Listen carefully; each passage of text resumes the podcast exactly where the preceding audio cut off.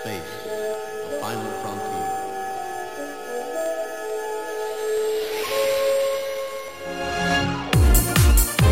so much.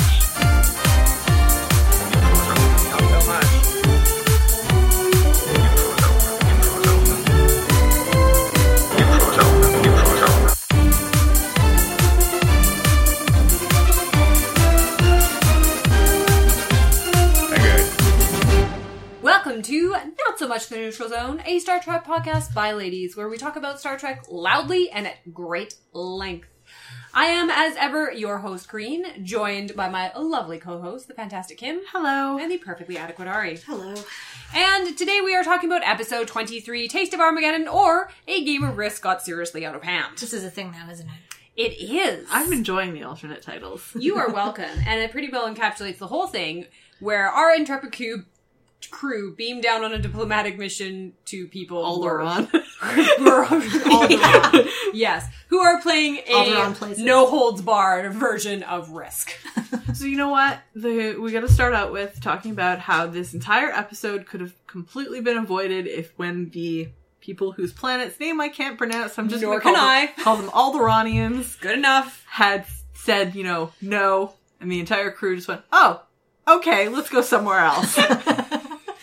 one could have argued that a lot of things in star trek could have been solved or eased if everyone just listened to what everyone else was actually saying Just a good solid nope. Yeah. So uh, I'm pretty sure at the immediate moment when we ended this episode, I turned to Ari and said, Oh, Kim is going to hate this. Yeah. so much. but I hated this in uh this is a stupid ass script and there's there okay, there's some decent stuff in there to talk about and a rewrite would do wonders for everything. It's funny. Like, after this, I was.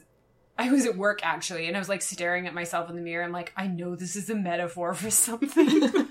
what is this a metaphor for? And I was like, oh, it's it's Vietnam. This is a Vietnam story. Yeah. And then I was like, oh well, this is not as bad as I thought it was.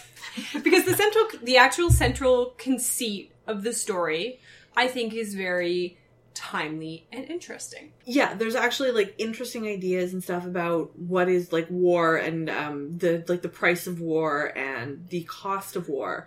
Um, but it's hidden inside of a script that is really stupid and full of people who just if you stopped and listened to what the person next to you was saying for just five minutes, none of this would have happened.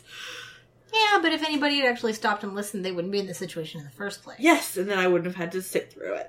i think it's actually a really interesting story I do not as effectively told as it perhaps As it could have wanted been to be. because kirk i think has some kind of mental breakdown as soon as he beams down on that planet he loses his goddamn mind Yeah, I brace yourselves, ladies. I was actually fine with Kirk's behavior up until they got to the planet. So, like for the first five minutes of this show, I thought he behaved like a reasonable human.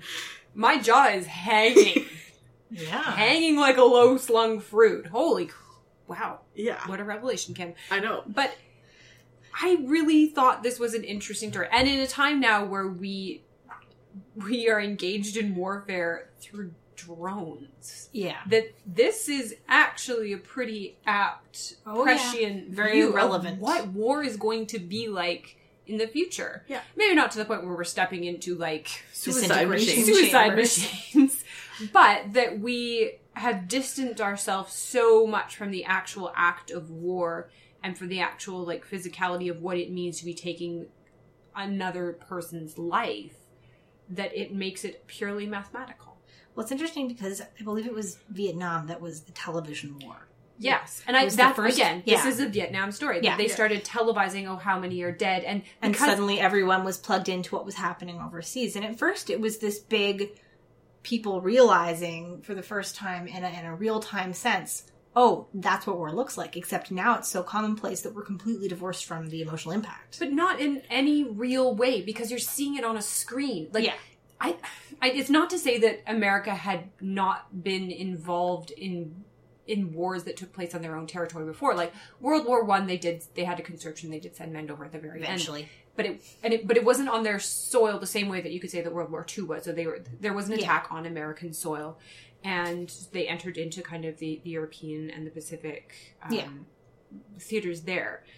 But I think that war was a lot more immediate because it impacted the day to day life of the people there, and it was really, really the entire country mobilized against Yeah. against this threat. Whereas Vietnam, it was at first the army and then conscription, but it was so distant. Yeah. And So it didn't have much impact on imaginary. day to day Yeah. life. No, whereas your your There your, was no rationale. your average individual would have known exactly what was going on in the war in um in Europe. Yeah. Like Yeah. you would know, okay, well this is Germany run by Hitler. I know kind of what's going on there and then Yeah. but Vietnam imaginary imaginary enemies Mhm. and not enemies that you could kind of point a finger and say, "Oh, well that person in that uniform Mhm. is evil as opposed to the person in the other uniform is evil." Like it was completely it is a television war. It's imaginary. It might Yeah. as well be imaginary. And Yeah. I and I can sort of see this as well from like from the '90s and the Gulf Wars. Yes. Yeah. CNN. I mean, it was still we were still distanced from it, but CNN used to cover these things in detail. I remember my dad staying up during the night for hours to watch like bombings and air raids and this kind of stuff because it was all televised. Mhm. And now you look today, we're like 20 years later, and I couldn't tell you who, like, we know there's soldiers over there somewhere, but couldn't tell you where they're bombing or what's happening. But we know we're, we know we're in a constant state of war. But we don't. No, but yeah, that's Again, fine. because, Most of us be- forget. Mm-hmm. because we, we don't even know the geography of the countries that we're fighting in. None of it. I don't think any of us could really point on a map where it is. I can probably pull off a list of the number of times that American news channels have actually put the map up wrong. But So there's that. it is. It's almost become theoretical in a way. Like the way that we treat war used to be this all consuming, it took over every single individual's life. Like that was all out war. yeah. whereas now it's become like it's a career of war. It, it- Can you there's an imagine- industry of war. Can you imagine today what would happen if a war got in the way of capitalism and consumerism? It could not and would not happen. No. Not the way it did like in World War II Mhm. or World War One, especially when you think of like um, the UK in World War II, where entire industries and the country was put on rationing and it was just a complete change of life. Mm-hmm. Well, there's- that would never happen today. And No. that's that's I think that's what this episode is about, is about the, the separation between Well, it's also the it's also the what we are willing to sacrifice to go to war. And in in pre-Vietnam, the idea was that if you were going to war, everyone was going to war. Everyone was going to sacrifice. Everyone was going to be involved, and everyone was, for lack of a better word, most people anyway, were on board. And now you don't need the support of an entire country to go to war. You just need an economic reason to do so. an and- economic or a slightly political reason Yeah. to do it? And and certainly most people do not consider it an acceptable sacrifice for it to even minorly impact their everyday life or their Yeah. economic status, which uh, prioritizes like the the home front over winning the conflict because there is no greater stake. Which of course brings us again back around to exactly what this episode is about: is prioritizing the day to day material comforts over, you know, life and death conflict. So, and then when I say that, like, there were parts of this episode that were great, like this part of the and this this discussion that the episode tries to have, sort of more towards the end, Mhm. um, is fantastic. And that if this had been spread out through the whole thing, but this also gets the episode gets so caught up in Kirk's decision that this culture is wrong and I'm gonna fix it, and that's how it felt to me. Is like there was no. He went on like a one man mission to like Oh yes, to destroy cha- this to planet. destroy destroy this entire culture. Mhm. Uh, and that and that for me was where the episode did not work at all because Yes. and I, 'cause I also felt that the Kirk's mission to destroy the culture and the way things were running did not really tie in very well to the larger discussion of of uh, what it means to be at war as I a mean, culture. It, I I think it kind of did. I think there was like a scale jump from the first fifteen minutes to the rest of the episode. Where Um, he has a definite mental break. Well, I think it's just that he makes this huge, incredibly impactful decision without really consulting anyone, or, well, I mean, but on the other hand, he's suddenly thrust into a completely unreasonable situation, which itself is basically like what else are you going to do? It's it's difficult because the culture that he is the culture that he sees that he has to destroy is one that has put him and his entire crew and his entire ship to An death. impossible position. Yeah. But uh, and I guess it's it's a f- it's one of the things that sort of drives me nuts in scripting and things like this when you don't let your your characters consider any al- other alternatives. Like, why didn't Kirk say, "Okay, great, I'll beam my crew up to the ship. We'll fake an explosion. We'll take off. See you, and never bother you again." That was never like there was never anything. There was never any other alternative than you're going to destroy our ship. We're going to destroy your culture. Because they positioned the they positioned the opposition, the the the culture of this alien planet as being completely unreasonable and not interested in other Well, that's the thing. They're, they're they're a Alternatives. culture without diplomacy. Yeah, they and I can't mean- even, they can't even consider Yeah, it. and I mean, I guess, I guess that kind of brings it back to like why they had to make such an insane, outrageous decision to get themselves out of that situation because basically the writers position the the the other side of this argument as being completely immovable, which is very frustrating as a wa- as a viewer, of course. But I think it was interesting. I this, thought- this is a culture that's unwilling to give up their lives to sacrifice those comforts. Yeah, So how to the point where you're completely how- unwilling to how would compromise. how would you change their minds? Yeah, it- that's the thing is that this culture is a culture that will not compromise, that will not even argue over things they have decided are true. No, once they've decided that's what it's going to That's be, and you it. just have to accept. We're it really because that's our sorry, culture. but you just have to die. Uh, I would probably have said hell no too. Mhm. I don't mind them saying hell no. It was just the the fact that there was never like I would like again, I would have liked to see I would have liked to see them try and talk to the other people, not just take these guys' word that oh no no, no they're not gonna have anything to do with you. Why not try calling them up? It was odd that we didn't see the other planet. Yeah. Yeah. It was the same thing from um, Arena where I expected like you know, I expected Spock to call the lizard ship and be like, Yo bros, what up? There was no attempt to, to No. go to the and to, to talk to the other side and No. and that's I think for me where the where it didn't work and where I was really like, oh my, this is dumb, is because there was no attempt at any other solution. I feel like that's also an early Trek thing because the later on we get, the less we have this, ooh, new alien culture. They are unknown and scary and unapproachable to the point where much later on it's the assumption is that you can reason with them because they're at least enough like us to have a conversation. But at this point in Star Trek history, everything is a completely blank, dark, scary unknown. So the fact that they've even talked to one side is amazing. That's an accomplishment. So it doesn't occur to the writers at all that mm, maybe we should talk to the other guys too. I don't think it was so much a writer's thing as a budgetary thing. Also that. you have money enough for one map painting, but it was a great map it painting. was Oh, a yeah, it was fantastic beautiful. map painting. Yeah. Really nice. yeah. Uh, I think this episode contrasts really interestingly with the episode of Stargate, where they show up to a culture led by Renee Oberjoin that is in a war with another part another part of the um the planet and they've been constantly at war for years and years and years and years and years and years and years or the Nazis underground. you, shh, get away the ending but But it's been anyhow out since like and so they, they they encounter this first culture, and this first culture shows off their amazing technology, and they have essentially what are mind control drones. Mhm. And so our main characters see this technology, they're like fantastic, and they're like, yes, could, do you want to help us destroy the enemy? And so they're of course like, fantastic. They're like, yeah, the um, we're flying unmanned drones, they're flying unmanned drones, and we're just fighting each other. And of course, they discover throughout the episode that the people that they met So are secret much. space Nazis, um, and that they have essentially allied themselves with with an enemy. You don't at any point really understand or know the other culture. You only get the first culture, and I think this was essentially the same same uh, like an evolution of this episode where Oh, yeah. you're you're essentially meeting the villains and O'Neill does exactly the same thing. He self-destructs those people. except in the Stargate episode, we get explicit confirmation that they're Nazis. Yeah, but how So are it's a little These different. people are sending people off to suicide chambers. Like, how are they any different? They're a totalitarian, cult- totalitarian culture where the entire people have been programmed to do whatever the government tells them to do, Yeah. regardless of individual will or decision. How are you going to stop that? Is it up to Kirk? Is it up the up to Kirk to change their culture?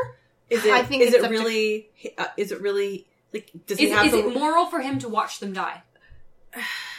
because he makes a really good point at the end of the episode is that the number of people who would have died in the attack that might have happened um, as a direct result of what he did would have still been far less than the number of people that they willingly off every year. Yeah. So they say that they kill 3.3 million people a year. A year. A year. A year. On, on just their planet. Yeah. Yeah. And so he says it's it's mathematical, which Yeah. essentially they, they're doing. As That is, well. which is of course their justification for continuing this completely insane practice for all of like 500 years by the time they show up. Yeah. Which they're on a diplomatic mission, which always ends up really well in original series. James C. Kirk is not who I would send on any diplomatic mission, unless it was a shirtless diplomatic mission to my parents. Well, as it- I mean, as it turns out at the beginning of this episode, we Kirk is not in charge. They have sent an actual real fax ambassador, but he's way worse at it than Kirk is. So this is Ambassador Fox. Fox. Fox is a I, I was just writing him down as Ambassador Dull Khaki, I don't get that reference. like So- the yeah, color right. khaki. oh! I also have khaki khaki time. I have Yeah. he's very beige. Now, is this is is there another episode where if there's an ambassador aboard, he is like de facto boss?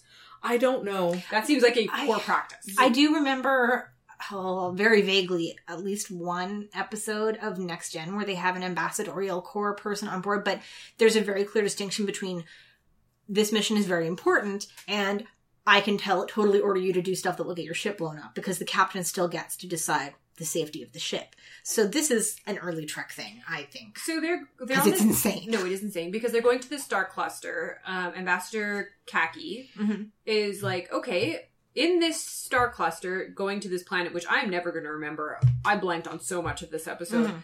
that over a thousand lives have been lost in this quadrant. Yeah. So we're we're supposed to assume that those are Starfleet lives. Yeah. for completely unrelated reasons, and they want a port. Well, I think Like a they, they, strategic- Mm-hmm. they're supposed to establish dip- diplomatic relations here. They, they actually say flat out, we want a port here. They want to build a base on one of these God planets damn, for they're strategic Starfleet. reasons. it's a colonial expedition to like. Well, I think it, they want they want they want a star base as like a stopping point for other reasons in this region Yeah. because they've never made contact with these But, planets like, before. eh, You know, if they've been trying this for years and people they can keep dying, I don't think and that's they what it sent is. they sent a note to these guys being like, "Hey, can we come over?" And they said, "No." don't do not approach. Just no, go around them. I don't think the purpose. I don't think that they've ever made contact with this cluster before. I don't think they've been sending ships into this area. They Oh, yes, want they have. no, no, they want a base for other things in this area, not specifically these planets. They haven't been sending starships directly to this planet except for the last one ship. Okay, a thousand lives have been lost in this quadrant of space, and we know that within this star cluster there is planet Alderaan, Whatever. as far as we know, Yeah. and then planet Balderon, as Mendicant. far as we are.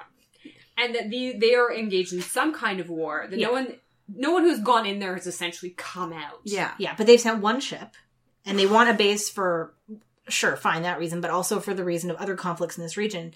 And they think that they're the best option because they, They are aren't. super advanced. No. they're really not. What, no, as what it turns goes out. over here is because I wrote this down is that there is uh, advanced civilizations that have never gone into space.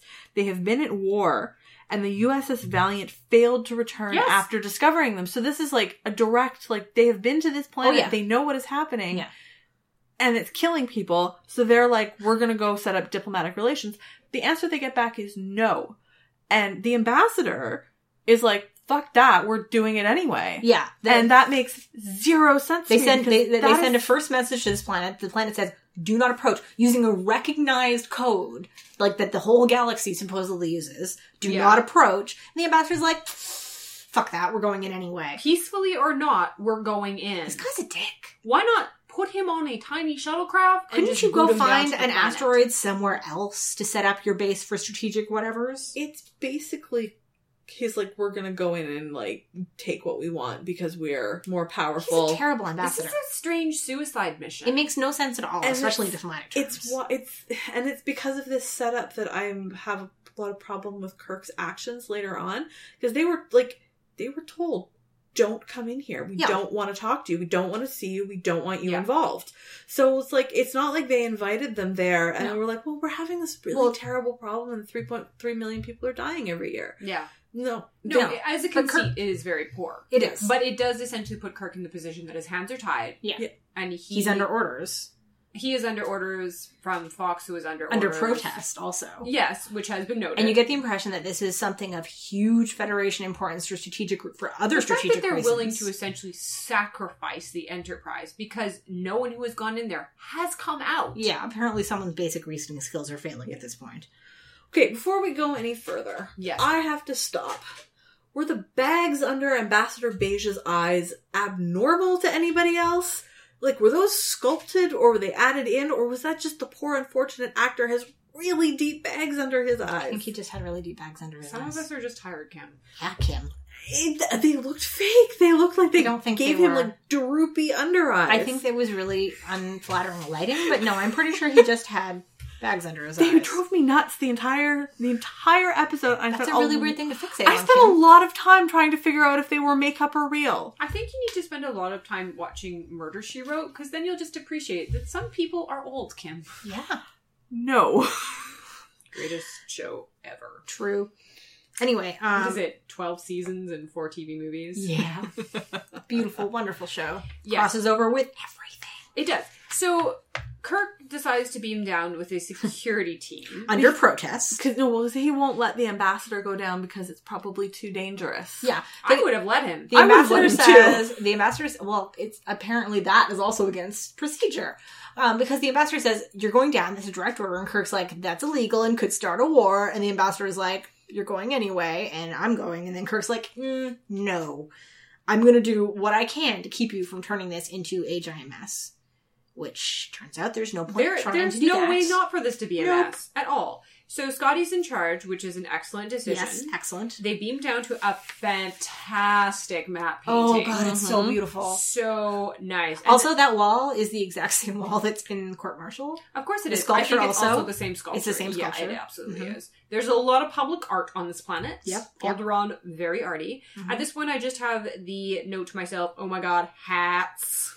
Oh yeah, the hats were Oh. amazing. The hats were amazing, but I was more invested in the jumpsuits we see on all the dudes through this episode. Yeah, Where they were one solid color except for the sash that starts at one and shoulder, one pant leg. crosses over their body, and turns into a pant leg. Yeah, It was amazing. There was, Mm-hmm. It was so purple good. striped legs, there Mhm. was orange. It was astounding. and everybody's wearing a mortarboard.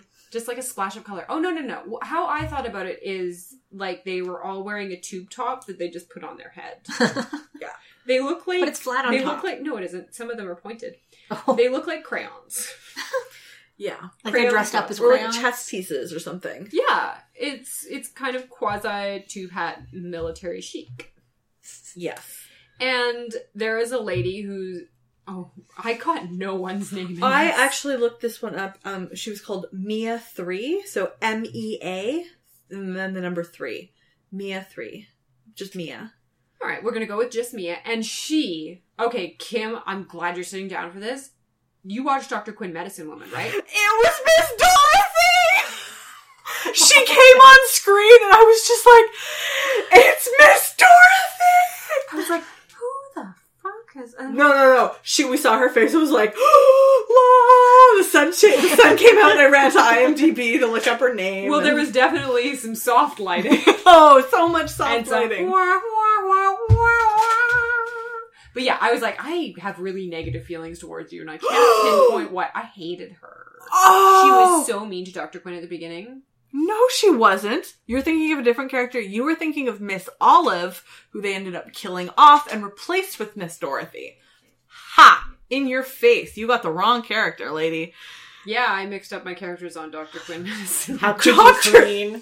Don't you talk bad about Dr. Quinn, Medicine Woman. I'm not talking any bad about Dr. Quinn Medicine Woman. Anyway, except that they I have killed an the daughter and important- replaced her with a completely different actress and they never mentioned anything about it ever. Do you know why? Because the actress's father wouldn't let her keep going. She wanted to, and the show wanted her, but her father refused to let her sign back up. Anyway, I want to read that. I have an memoir. important question Yeah. for Kim. Is it more important than our discussion Yes, about Dr. Quinn because Medicine I Woman? want to know what Kim thinks of uh, Mia's outfit. oh, it was beautiful and wackadoodle at the It was same super time. wackadoo. And Yeah. The colors were beautiful. It was like I really like silver the and blue and black fabric. However, it was basically she was wearing a pair of black tights Yes. with this piece of fabric that draped over her. So it started out as a tube top Yeah. Yes. and then went sort of down enough to cover, wrapped around, and was like thrown over a shoulder. It was like the most cracked out toga you've ever I was seen. in your actually life. really impressed that it at no point looked like it was slipping. I was very impressed by that. Especially since one half of her side was not actually covered by anything. It was Yeah. I don't know how the hell that thing was being held over her. tape. I Um, Yeah. assume, yeah, I assume the '60s version of fashion tape. This is like the planet of the tube tops. Yeah. I was very impressed, and I was also very impressed that it felt like a really like coherent, cohesive like aesthetic for the outfits. Even the crazy one color leg thing looked Well, like they went together. no, they don't. The, I the- thought they did. the only reason that everything felt like it went together was because there was all dudes wearing the same That outfit did and- help. and color and one lady.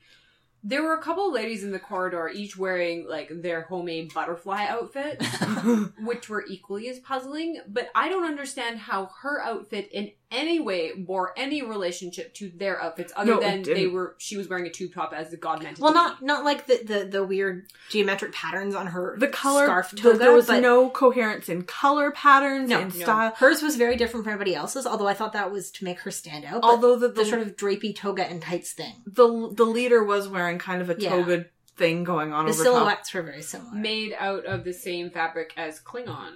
Oh, Very similar. very nice. Yeah, but yeah, so no, her dress was re- was I actually really liked it because it was an appealing Yeah. color pattern slash crackadoodleness in terms of design. Yeah.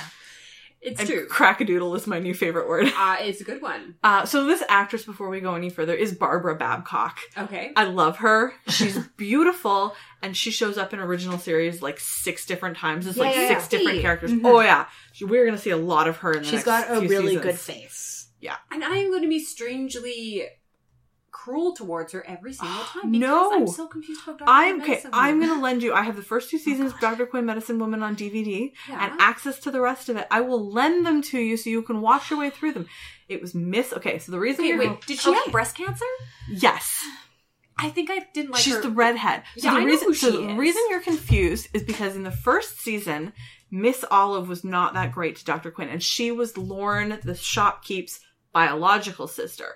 And then Mhm. she like took off on some sort of like Stagecoach? no, she went off to like round up cattle and then like died of scarlet fever off screen. Good, good. And so they brought in Miss Dorothy to replace her, who was Lorne, the shopkeeper's sister in law, who was abused by his kind of awful brother that we never actually meet because I think she might kill him. But anyway, so she like rides into town all beat up and bloody on a horse, and then she moves in with Lorne, and that's why you think they're the same person, but they're not. I just remember really hating her. Even, Oh. even if she had red hair, I was like, ah, you do nothing. She was for a me. little conservative at times, but she was generally quite nice, and I think she was one of the people who called her Dr. Mike. Oh, well, that's quite nice. Yeah. So she sashays up to some slinky clarinet music.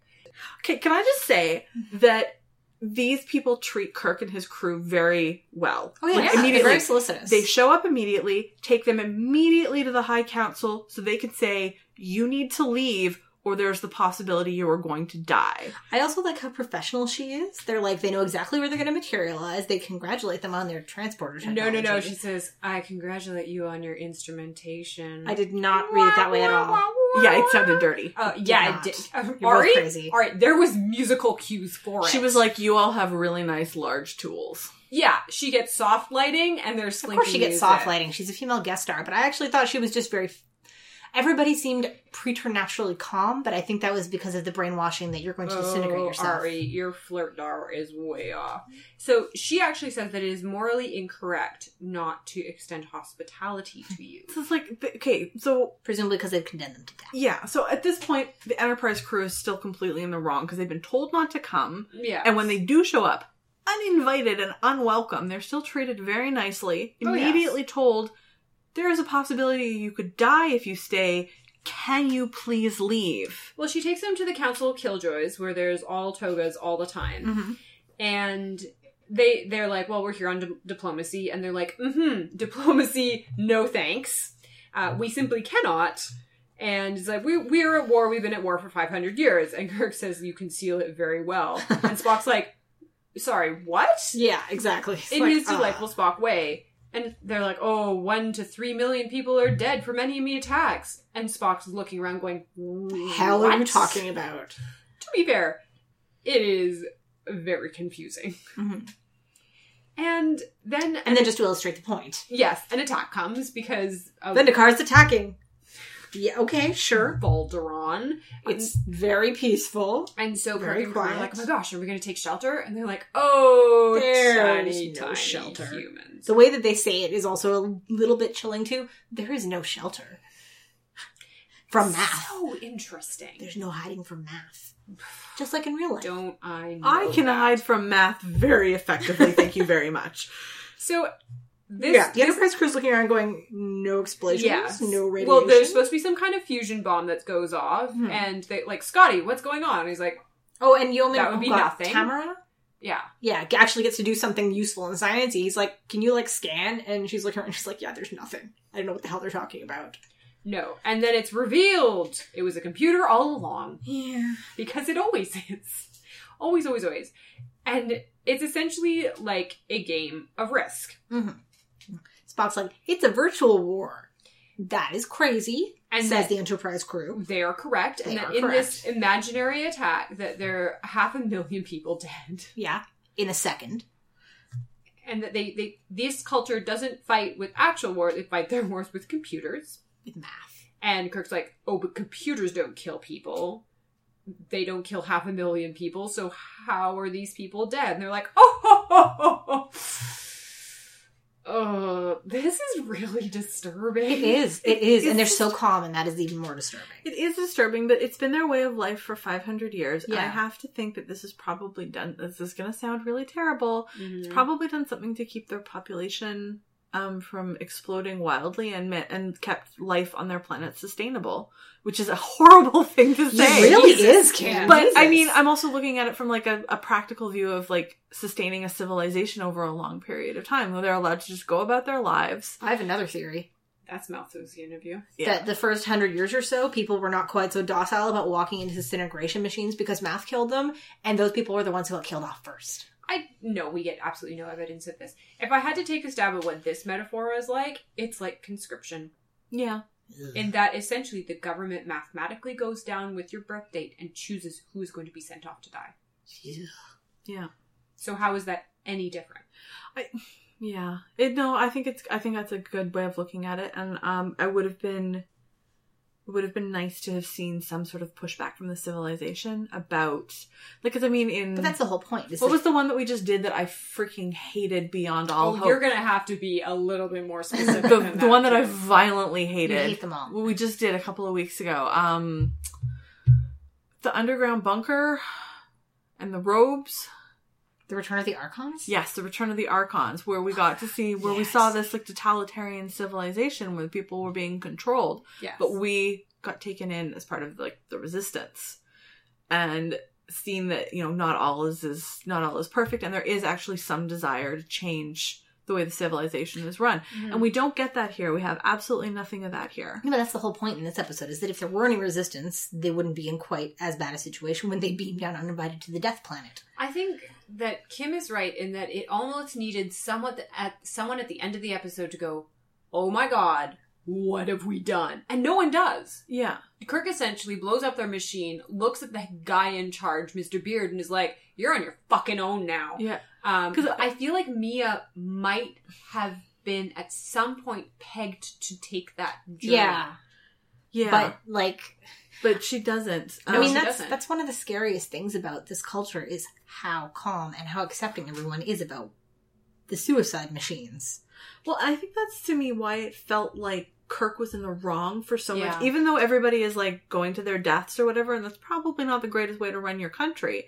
The fact that the fact that um, we didn't have any indication whatsoever that the population had a problem with this. But they didn't.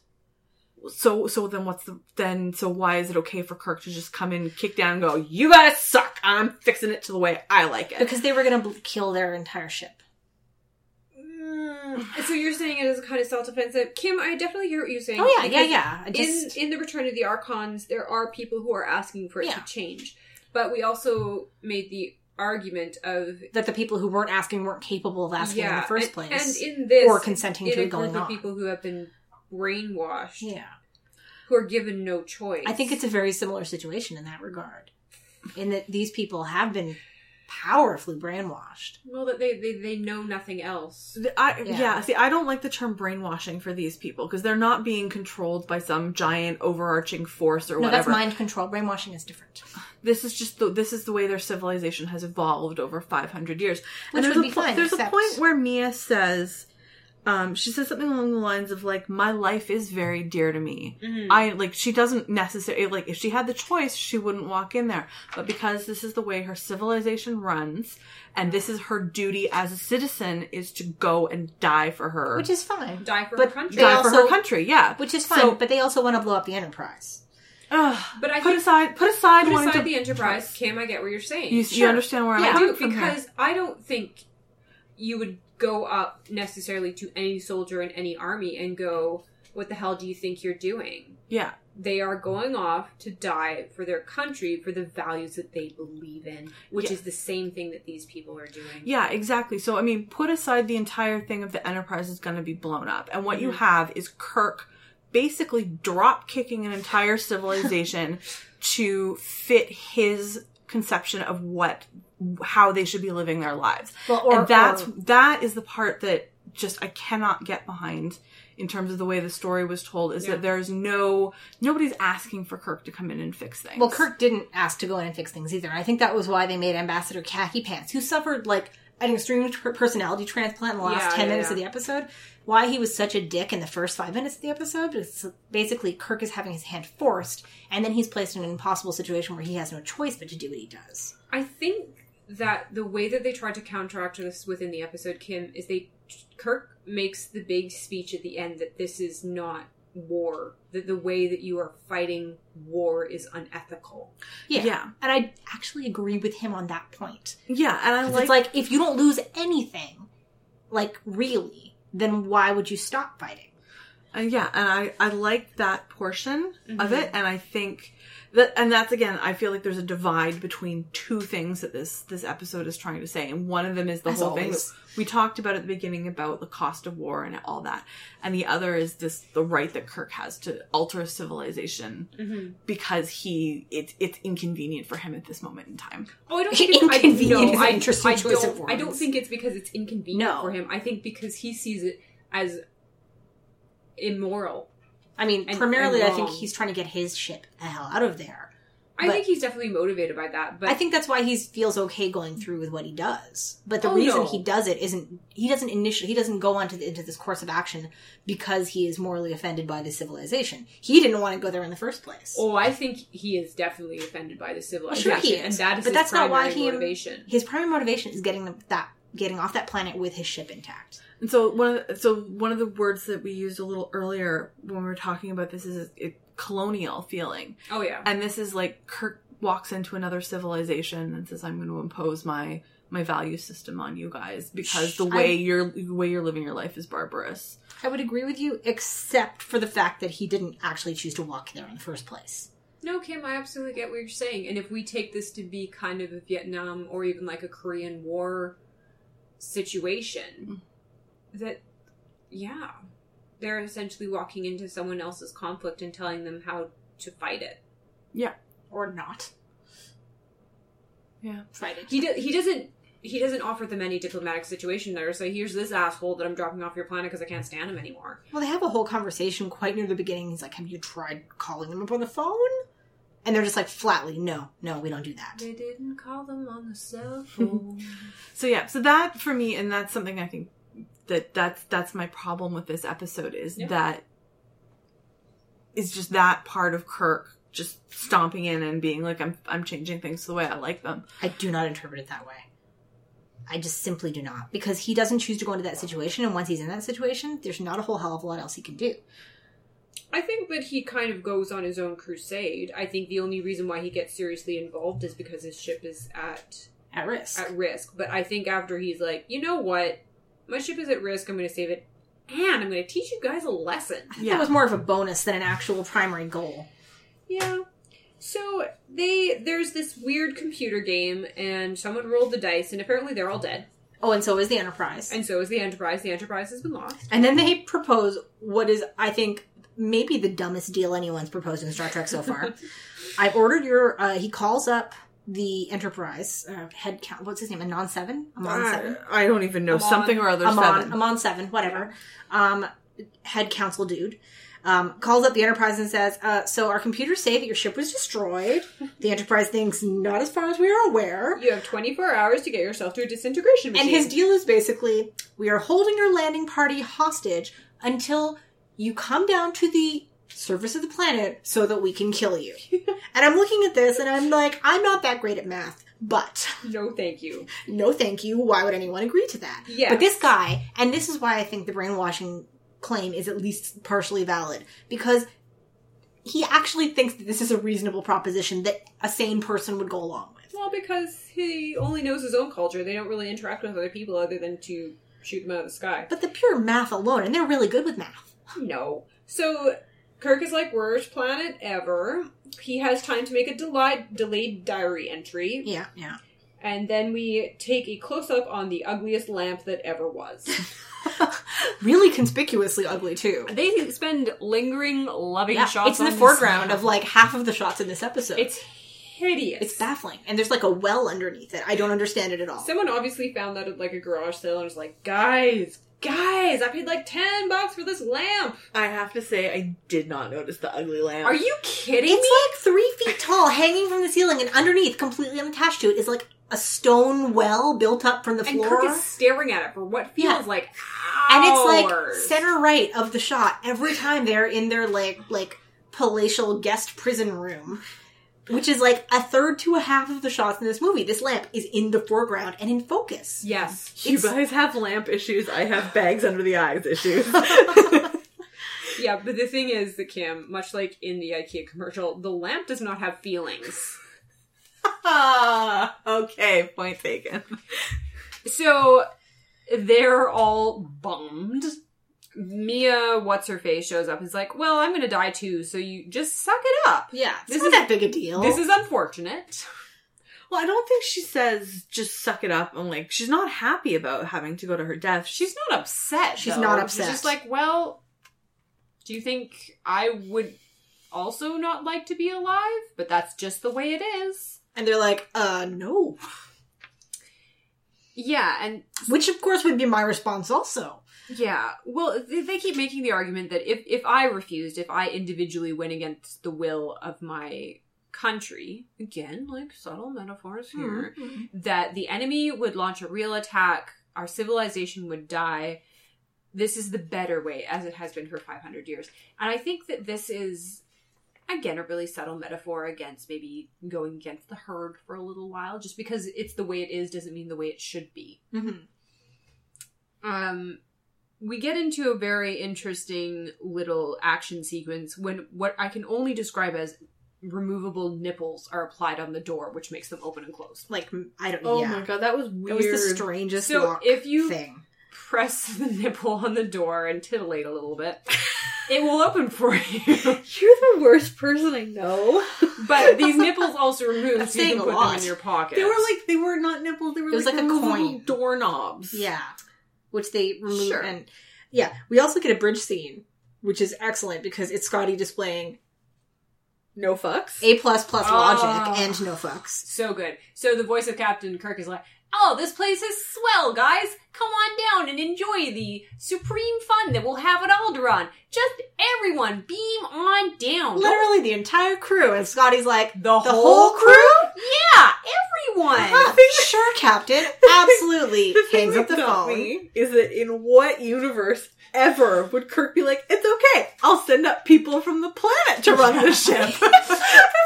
Reasonable. That's like mm, red flag. And you know red that- flag. and big you know that- giant red flag. You know that bit in the Firefly movie where they hang up with Inara and everyone looks around the ship and he's like, "So trap? Yeah, Yeah, you're trap." trapped. um, which was beautiful. Basically, the what Scott computer's says. like, "Oh, yeah, no. that's fucking fake. no, n- no."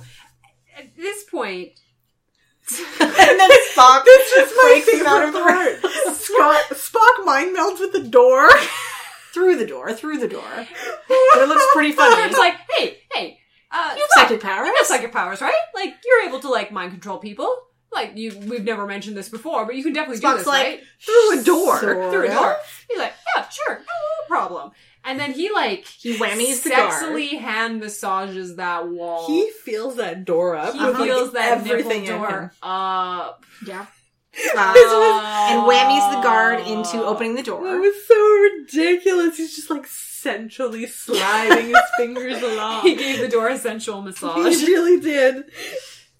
and so, of course, the guard's like, Opens the door. yeah, he immediately puts the nipples on. And Kirk chops him, just like Yeah. What? Spock Yeah. standing right there. He could nerve pinch that dude, but no, no, whatever. no. You have to let. Spock- you have to. let Kirk hasn't had a feel chance to useful. karate chop anybody No. yet in this episode. At this point, there's also in the background on this horrible wall an upside down crucifix of grotesque proportions with like tinsel attached to it. I need to pay more attention to the set decorating. Apparently, Oh, you do. This entire decorators work planet hard, is Kim. crazy, yeah. crazy, crazy. And so, Although I do want to comment that the ray guns on this planet are amazing looking. oh yeah, they look like They're razors like a to the prison. max. They're incredible. And so they they get one of these razor guns. And then we, s- they sneak down the hallway like all six of them. when they all dive behind a wall. okay, so Kirk's like, if you're forced to kill them, just just like kill them. Which I was like, whoa. That was a very strange line to just sort of Well, throw in there. But in the end, like, how to put this? If these are people who are willing to commit suicide if someone tells them to, aren't they already dead? Yeah, In No. a way, are they not the walking dead? a little bit. No, no, because these people still potentially have an entire full life ahead of them. This does it like because they have not been selected for death, they still have the potential for an entire life ahead of them. And for Kirk to just be like, "Nah, kill him," it's really rude. I don't. He doesn't say yeah, kill him. He says if you have to use deadly force, do it. Well, it's well, I not. know. My question was like, they are dead. Technically, everyone on the base is dead as Yeah, well. yeah. Um. So if a ghost kills a ghost, is that still murder? Ghost murder, No. and you have to call him ghost. Can't commit a crime CSI. against a dead person. Yes, you can. It's called uh, necrophilia, Necrophilia. That's not a capital crime, desecration of a corpse. though. That's a pu- that's a that's a crime against society, not a crime against a dead person. It's it's a moral crime. I'm But- curious. Like, what would be the equivalent? That's here? why- that's why you Someone don't on get- death row kills another person on death row. Well, No, it's- they're still murder. They're That's still still murder. murder. No, Still definitely it's why murder. it's why like if you try to What kill if- somebody and you do- or if you like shoot someone thinking they're still alive but they're already dead, you don't get convicted of murder. You get convicted of assault. Well, no, not of assault. You would Yes. actually, I think, you would get convicted of Desecration of interfering with corpse. the desecration of a corpse. Or that's not what they say, but that basically, yeah. But it's not murder because they were already dead. So, like in a vague sort of way, I guess you could apply that. Here. Okay, so my metaphor is is that someone is having a heart attack. They're definitely in the middle of dying, and you, at the very last beat of their heart, like the boom, and then you stab them. were they technically still alive? It's Schrodinger's heart. Mm. I don't know. I, I don't know how, what measures they use to determine aliveness in the 23rd century. Because I mean, hell, ours changed drastically from just the the 40s to now. First off, A, I've completely lost whatever the original question was. Is it okay to shoot someone who's definitely already dead? No, are they still alive? Do they have the potential to eventually not be dead? But they're going to Walk into destroy a suicide themselves. machine. Yeah, if, I- if you kill someone, okay, because the suicide machine essentially works like a rotating door. Yeah. person goes in, nothing comes out. Uh, which I think is actually Spock's line, is it? So, okay, theoretical question for this culture. Someone is stepping inside of the suicide disintegration chamber and you shoot them, That would still be murder. I think it would still be murder. but they're about to die. yeah, but, but- you, killing someone who's about to commit suicide is still murder. And I think in this society, you have to have people who are like their kill, like their death is sanctioned under the rules of combat for it to count towards the casualties. Also, So just because somebody was murdered does not mean they count as a casualty. My thought would be if you murder someone, they don't count as a casualty. I actually think that this society would not care how they died as long as they died. But from our point of view, and I think it's a mistake to try and put ourselves in the crazy brainwash people's shoes. No. From our point of view, it would definitely be murder. No, I don't think this. I don't think this society doesn't care how people die. I think they very much care how people die because there is so much effort to preserve the culture and the land and the society for those who are still living. And the fiction. I don't know that it's so much for the living that it's that the culture survives. Yeah, they're they're they're very emphatic about not really. It doesn't matter. Individual people die, but our culture survives. Yeah, he, um, a Culture's mon- made up of people. Amon says that many times. Oh, like six times. So anyway, uh, What otherwise, if a person going into the suicide chamber shot one of the guards? Would you stop it? Would you put them on trial for murder? I don't think it's so much how they die; it's just dead. can you body. be convicted of murder posthumously? You can be. You can be convicted in absentia. if you're a pope, your dead corpse can be put up and put on trial for crimes against the. Call that a qualified yes. But um, anyway, they're hilariously sneaky sneaking through the hallway at, with all the grace and poise of a Scooby Doo episode. Yes. Mm-hmm. And My favorite is when they at one point all hide behind a wall and like kind of like press up against Yeah. someone sees Yeah. them. And the lady Yeoman, whose name I do not know, Tamara. like hides behind Spock. She's Yes. like tucked Well, behind. he's very him. tall and she's very little. It was amazing. Solid plan. At which point they're like, "Ooh, gotta get more razor guns." So Spock, in what I can only describe as as a swagger, swaggers his way up to the one of the disintegration chamber. And is like, huh, taps the guy on the shoulder, grabs the weapon, and then just goes, boop, boop, yeah. bloop. And then just walks away. and just turns his back. everybody, like everybody who's left, is just kind of like, what just happened? Yeah. Exactly. This is all, by the way, after hiding around a corner while they watch at least two people step into this integration machine. Calm as you please. No distress on anyone's face. Not even No. token distress. No, Genuinely freaky. it is quite frightening. Um, and we go back to because they realize that uh, they've escaped. Well, they destroy one of the disintegration. Oh, and this is where chambers. Mia comes along. What are Yeah. you doing? she's about to jump in. They're like, "Oh no, you can't do that, uh, yeoman! Sit on her." and so they do. And we get a yell from the council chamber. The Federation prisoners have escaped. Is this the first time that an Yes. alien refers to the Enterprise crew as Federation? Oh, it might be. I think it might be. be. Because my brain sort of sat up and went, ooh, the Federation prisoner. Not the Earth prisoners, not the human prisoners, not the aliens. The Federation prisoners have escaped. I got I got disproportionately excited about that. Um, and then Hmm. Yeah. Amon Seven's like, okay, fuck this. Blow up the fucking Enterprise. So they take a pot shot at the Enterprise with their sonic vibrations, which I giggled about for ages. we could have been totally disrupted, they Yeah. said. Because Scott is not an idiot, they've been No. in orbit with their shields up. Yes. And apparently, you can't shoot your phasers when the screens are on. And by screens, I think they mean They shields. do mean shields. shields, yeah, and it's not that they can't fire the phasers; it's that they can't fire them at like full intensity or have them be Yeah. as effective.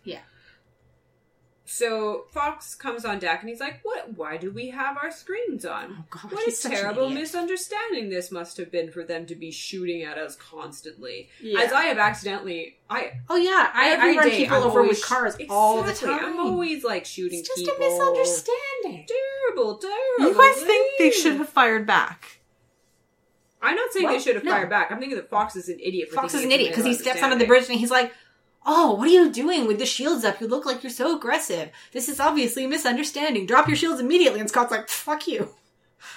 He is. He also mentioned that they've taken standard precautions, which at least implies that there are standard precautions, which is the first I've heard of it in this show. First and last. So Fox says, "You know, take down the shields, you idiot." Is this the point where he says no? Yeah, he says no like six times, and the guy's like, "I could have you sent to a penal colony." Could giggle. And And Scott's like, "Yeah, bring it." So this I- Except with the shields up, they also can't locate or beam up the landing party. no, which becomes you becomes important and then not important. Yeah, it just disappears. This is apparently based on something that happened to the actor Montgomery. Don't look at Who's me. the actor who plays Scotty? Uh, James Doohan, James Doohan. not even close. No, Montgomery Montgomery Scott's Scott- the character. Thank you. Yeah. Went during his military service, where they I think they were doing like a training exercise, and his his superior officer was like, "Shoot," and he's like, "Oh no." And there's this is a direct order from your commanding officer. I want you to shoot, and he said no, and for him. finally, and the.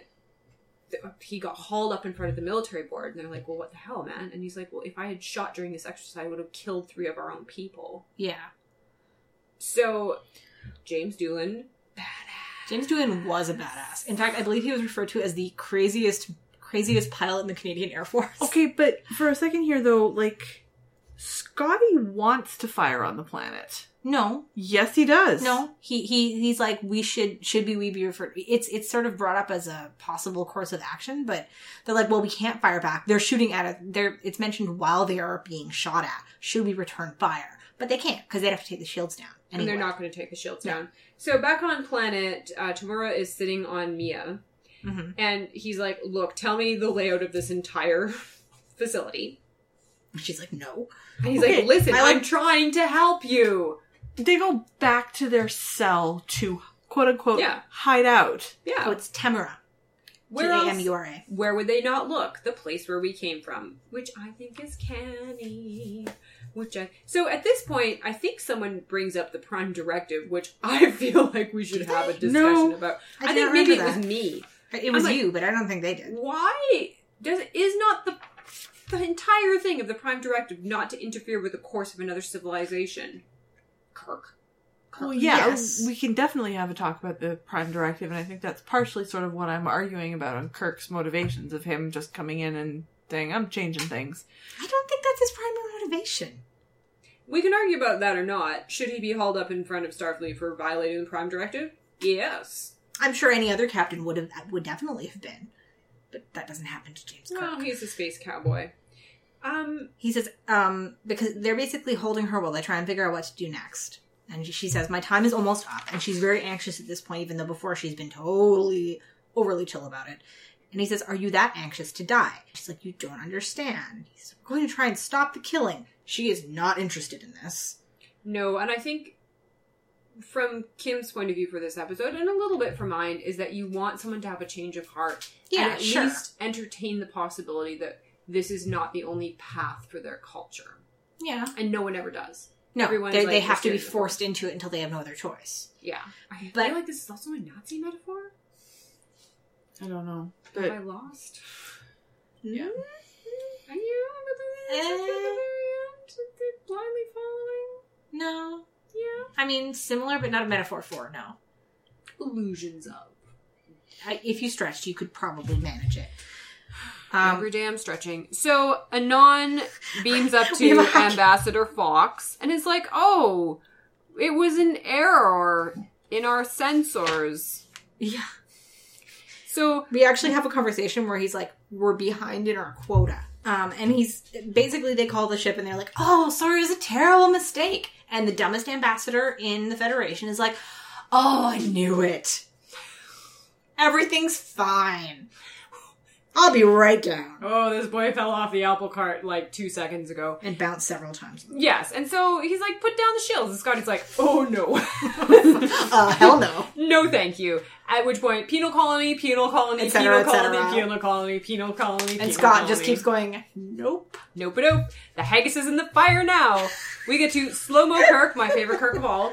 Well, my tenth favorite Kirk of all. Oh, is this where he's in the bowling ball? Well, he, no, this is the part where he goes for a little drinky poo with the mom. Oh, yes, he breaks into his room. He breaks into his room because Kirk does love a good confrontation. I really like this conversation though. Uh, if- This is the barbarian thing. this is amazing. So Kirk's like, I didn't come here to drink. If I did, I wouldn't be wearing this shirt. In my head. In Korean's hat. Amon calls him, "You're just barbarians," um, and "You're killers first and barbarians seconds. And he And says, We're a little less we're just a little less cold blooded about killing people than you are. yes, we have a joint heritage of murdering each other. Yeah, I really I really quite liked this conversation because we get some really interesting like how each of the two of them sees themselves. Um Kirk makes this desperately unconvincing show of aggression where he shoves him against a wall, where he's making because Amon Seven is making vague threats, and Kirk's like, "If I were you, I'd be thinking about saving your life," which is, I think, just sort of a may as well try this kind of thing because all evidence to the point to this point has basically been like these people don't care about their own lives, not very much, at least not in comparison to the overweening cultural brainwashing standard. No, and of course Amon has a panic button, Yeah, of course he does.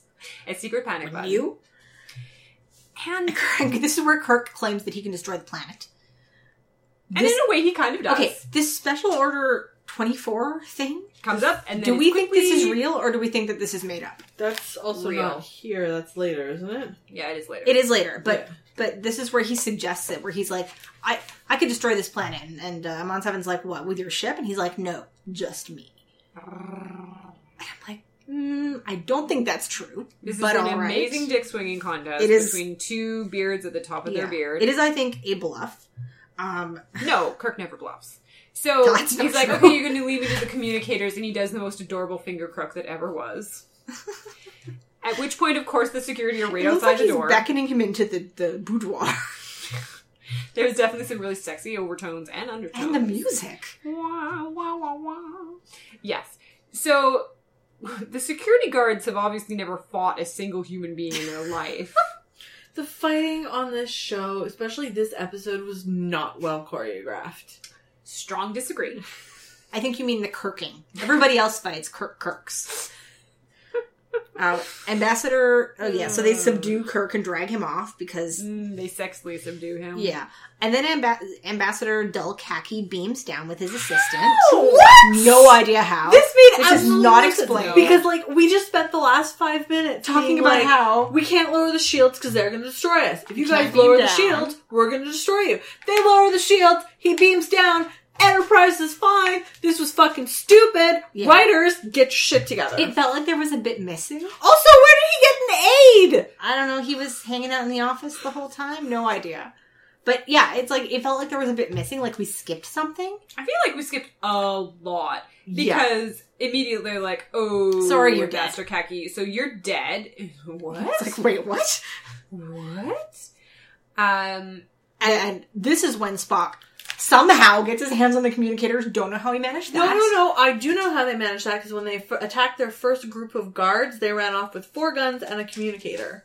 The And- guard just happened to have communicator on it. Yeah, it wasn't an, it wasn't a, It was a one of Starfleet. It, theirs. it wasn't a Starfleet communicator. Oh, it was like- one of theirs. Yeah, and they. Okay, I I missed missed. I think at some point Kirk tells Spock to modify it to contact the ship, but that's where that Okay, came sure, in. 'Cause sure. I know that because I was. I had the same reaction. Was like, where the hell did? It? And then I went back. And Ah. Dogged investigator kid.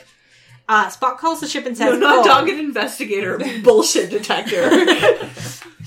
potato, potato." Um, and Spock calls the ship a little bit too late, saying, "Uh, It's a nobody- trap!" It's a trap. No one beam down." Scotty's like, uh, "About that." they beam down to a trap, Yep. and uh, Yeoman Tamura sits on the Yeoman again and assumes a very businesslike pose. I liked her. She was useful and helpful. she was very got to do useful things. very nice for a personnel officer because I think she was. in I believe last it is the same episode. actor, yeah. yeah. Um, Spock also orders the ship out of range of the planet's weapons, Yes. which I would think would be the first, but apparently that's not part of the standard procedures. So Spock and his intrepid band of merry men go Mm-hmm. around essentially taking out disintegration chambers. Now, when they approach the They blow up one more. Doc- no, stop interrupting my Sorry. amazing point. Okay. so, as the people, as they go to attack the disintegration chamber, people gasp and run away. I'm like, you were about to commit suicide. they were about to go to a calm, non-violent end, and there's a bunch of guys rampaging down the hall with weapons. I haven't thought about this. There is a huge difference. I haven't thought about this. Um, who was it that hadn't seen Logan's Run? Is it you? Me, It's you. it's me. Okay. Do you remember at the beginning of Logan's Run, the carousel? Of course, it's one of the Is most it a amazing. carousel of death? Yes. Everybody is super calm and super cool with this. I mean, in Logan's Run, it's because they don't know what it really means, but everyone is totally calm. But when they have to chase people down, they are absolutely terrified. Yeah. And the scary thing about that is A, the, the, the fact that they don't actually know what it really means, and B, that in a certain context, it's acceptable, but outside of the context, it's totally unacceptable. And I think that that is what this is. And I think that was a deliberate callback because I just realized that the names all have numbers in them, which is a thing that is true in Logan's Run also. Wasn't Logan Run from the seventies? Yeah. This is the sixties. Oh, you're right. Oh, I wonder if it's the other way around then. That Logan's Run was in. That bits of this went into Logan's Run. I'm going to have to actually research that now because that's really interesting. I think that that idea of people going to their death willingly for the betterment of society comes out of World War II. Yeah, but there's Ah. Um, there's like specific things in this that like recognizably happen in Logan's Run that make like the name the number of names. Other than the Thing? number's name, I wouldn't really say there's much. well, the in context common. the context of suicide is rather familiar. that also. was the Logan's Run though is specifically about population control. oh yeah, it is. If you turn 30 and you go off to the Carousel. beyond carousel Whatever. to renew, yeah, except nobody ever renews, and babies are clones, and some but that's people- why they have Shh, numbers. Stop spoiling Logan's Run Yeah, for me. don't ruin it Logan's for Run's Corinne. amazing. You need It to is. watch it. I have it. It's great. Um. Anyway, running and screaming. Yeah, so uh, then becomes a lot of monologuing Mhm. about Amon's like, ugh, death, disaster, lingering death. And I don't, is it more, I guess it is more humane, I guess, for the suicide, the disintegration chamber. If you grant the premise that you all have to kill yourselves in the first place. if you if you if you go with the premise that there is absolutely nothing these two planets can do to end the war between them and that that there will always constantly forever be a state of war it is preferable to have wars where there is no disease or destruction or pain or suffering But But what the- if they just stopped? Like that's the whole argument that Kirk is making is that I do not accept your premise that this is that this war is unavoidable, is inescapable. And I think that's the same thing in the Kobayashi Maru Yeah. that he does not accept a no-win situation. yeah, which is very much part of his personality. And I think this is it. Yeah. Is that they, Kirk's entire uh, Starfleet career is him refusing to grant the ridiculous premise. yes, which this situation is. Yeah, it is. Um, yeah. There's a whole conversation. Yeah, it's like if you don't if you don't kill yourselves, says Amon Seven, we'll destroy each other. And Kirk's like, that seems to frighten you in a really snotty voice. And he's like, it should it would frighten any sane person. And then he proudly declaims about how they've done away with all the bad parts of war. They just keep the killing. And Kirk's like, yeah, well, I'm a barbarian. Amon also says, How are your 500 people on your ship more important than the thousands of millions of people on my planet? Mm-hmm. Yeah, and there's also a bit that I really liked here where he's trying to explain to Kirk. He says Kirk is breaking an agreement that will lead to ex- uh, escalation. And Kirk's reply is, I'm not responsible for your agreements. And that his the leader shoots back, Well, you were told not to come here. Yeah. And that's that for me is sort of the crux of my problem with the episode. Except then It's your the- problem should be with Ambassador Jerkface because it was his choice. Well, to my, come. my problem, my overall and final problem is with the writers of this episode. well, sure, obviously, but like and that is i don't know and that's where I, this and that's the part where i keep getting hung up on this episode is that nobody asked for kirk to come and change things but he said fuck it i'm doing it Well, anyway." okay. I think One his- more time, Kirk didn't ask to come either. I will also give you that his mere presence of presenting aggressively in the way that this culture understands a third option yeah, by necessity changes everything. yeah, and ultimately, I mean, if you assume that the gamble is successful in the long run, which everything we get in the episode suggests that it is, Everything afterwards does not. yeah, well, who knows? Um, that mathematically, at least, he made the right call because fewer people die as a result of his actions than would have resulted if he had done nothing and just let them kill the ship. It's true. So, I mean, they really like their math. So, even by their standards, Yes. in the long run, So Amon says you've got 30 minutes to beam everyone down from the he ship. tries again with the deal that no one ship sane says would accept. no. And they're like, okay, so we're going to destroy your planet. See, I still think this was a weird, weird bluff because it makes no sense at all. These guys are too awful to live. And Kirk says, I didn't start it, but I'm liable to finish it. Mm-hmm. And really, these two planets sound awful. I think also it's because the writers couldn't think of any other way to escalate this towards the finishing of the story. Mm. But that is why I think it is a bluff because I'm pretty sure starships can blow up planets. Pretty sure they can. And Kirk does some amazing swiveling in his chair, and then he engages in a bout of what can only be called Kirk bowling, which I made Ari rewind and watch twice. oh my god i knew you would love this i hated it Basically, Kirk is standing across the room from like four or five guards. Yep. He's They're all standing there, armed.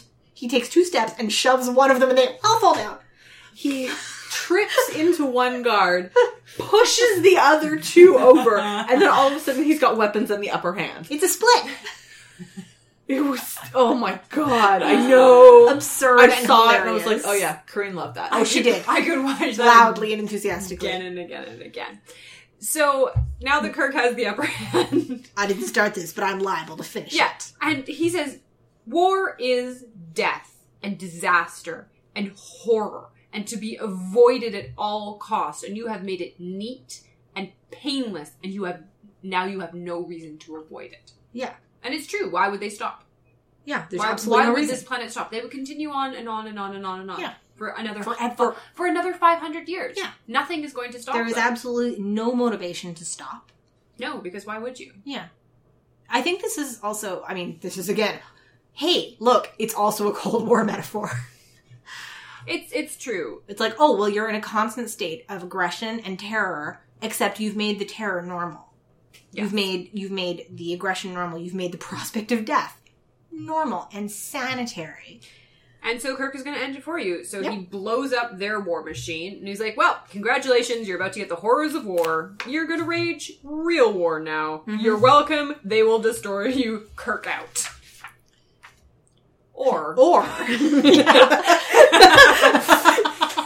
good pause. Well done. all I am saying is give peace a chance. Here's Ambassador Khaki. He's got khaki for miles. Mm-hmm, Have you considered chatting to them? Have you heard of diplomacy? And Ambassador Khaki, this is where his personality transplant happens. Yes. Is super excited and friendly and helpful because he's finally getting a chance to do his job. Maybe that's why he was such a dick face before. He has only one mode. He had thwarted ambitions. Yeah. And Just wants to diplomacy. just wanted to deploy. Why is you everyone trying to stop him? so hard? And apparently they have a direct line to the enemy that they Have the whole time. had the whole time, just had no reason to use it. Nope. And so that was nice, wasn't it? I like, I really liked this whole chunk is really a lot of little bits of good dialogue. Yes. like uh there can be no peace we've admitted it to ourselves we're a killer species the same as you it's instinct and kirk's like it's instinct but we can stop it Yeah. we can admit to that we're killers but we're not going to kill today which is another one of those deep-seated star trek things Yeah. about the nature of humanity and how yes fundamentally we probably suck but the thing about being human is that you can choose what you do and what you care about and what you allow to influence you Yes. So back up on the ship, O'Hara re- reports that the outlook is hopeful. Yes, excellent. They they leave Ambassador Khaki Jerkface behind.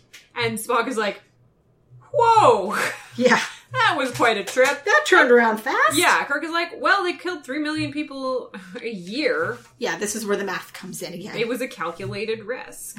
Apparently, a very well calculated risk. Good And deal. So they had to do something to avoid war. Yeah.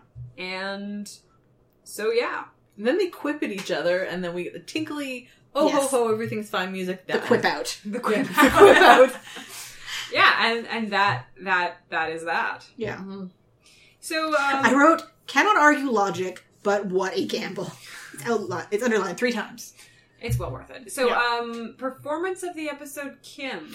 I'm gonna say Barbara Babcock because because I loved her character. Like, I mean, she actually didn't do a whole hell of a lot, No. and she just sort of vanished from the last Yeah. third of the episode. Yeah. But it's Barbara They Babcock. just sort of and leave her she's behind in got a hallway. a- Barbara Babcock. She's got a great face. Yeah. Uh, You have given it to Kirk for less. I have not.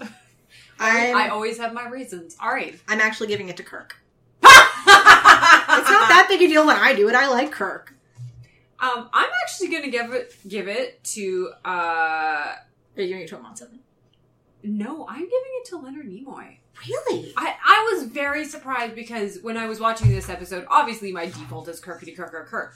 But when I was watching this, I thought he did some really interesting things, uh, like really subtle, like at the horror of the whole situation, and I thought he did some good work in this.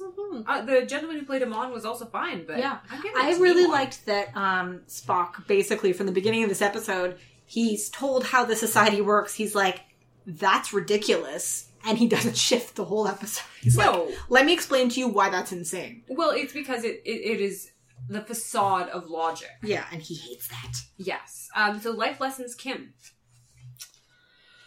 Oh my god, a life lesson from this episode. Um, war sucks. You mean war is hell? Yeah, Uh, I do actually. Yes, war is hell. Yeah. Uh, Ari, I think I said it already. which is Um, it's the the Star Trek message for this episode for this week is the the human instincts may not necessarily be good for us, but the cool thing about being human is that you can make a choice to be better. okay. Mine is going to be that risk destroys friendships, families, and entire civilization. And that's why we're not allowed to play it, or more specifically, why you two aren't allowed to play it. It's not even allowed in the house. No. No. Uh, Ari, your count? Uh, eight women, eight ladies, and two people of color. No Sulu. No Sulu. We haven't seen Sulu in a couple of No, episodes. No, been we gone had for a we while. had Uhura and we had Temura. And All that right, was it. uh, Kim, death count. One to three, three million people a year. I guess that depends if you count like the math dead people versus the people who actually managed to annihilate themselves. Oh god. So, like hypothetically, half a million people within the body of the episode. I think this episode then definitely gets the highest. Oh, so death far for count. sure. If you're counting the theoreticals, also we don't know how many people managed to disintegrate themselves before, you know, Kirk and Spock. That's why started I'm blowing going up with a death chambers. count of one to three million people a year. Yeah, Lord, that's grim. that is really grim. It's at least yeah, oh. yeah, very grim. Uh, well, this is a downer way to end the episode. A little bit. uh, hug your loved ones. Try talking things out. Live your life to the fullest because tomorrow you might have to walk into a disintegration chamber. Or, or just say no. That's a good one.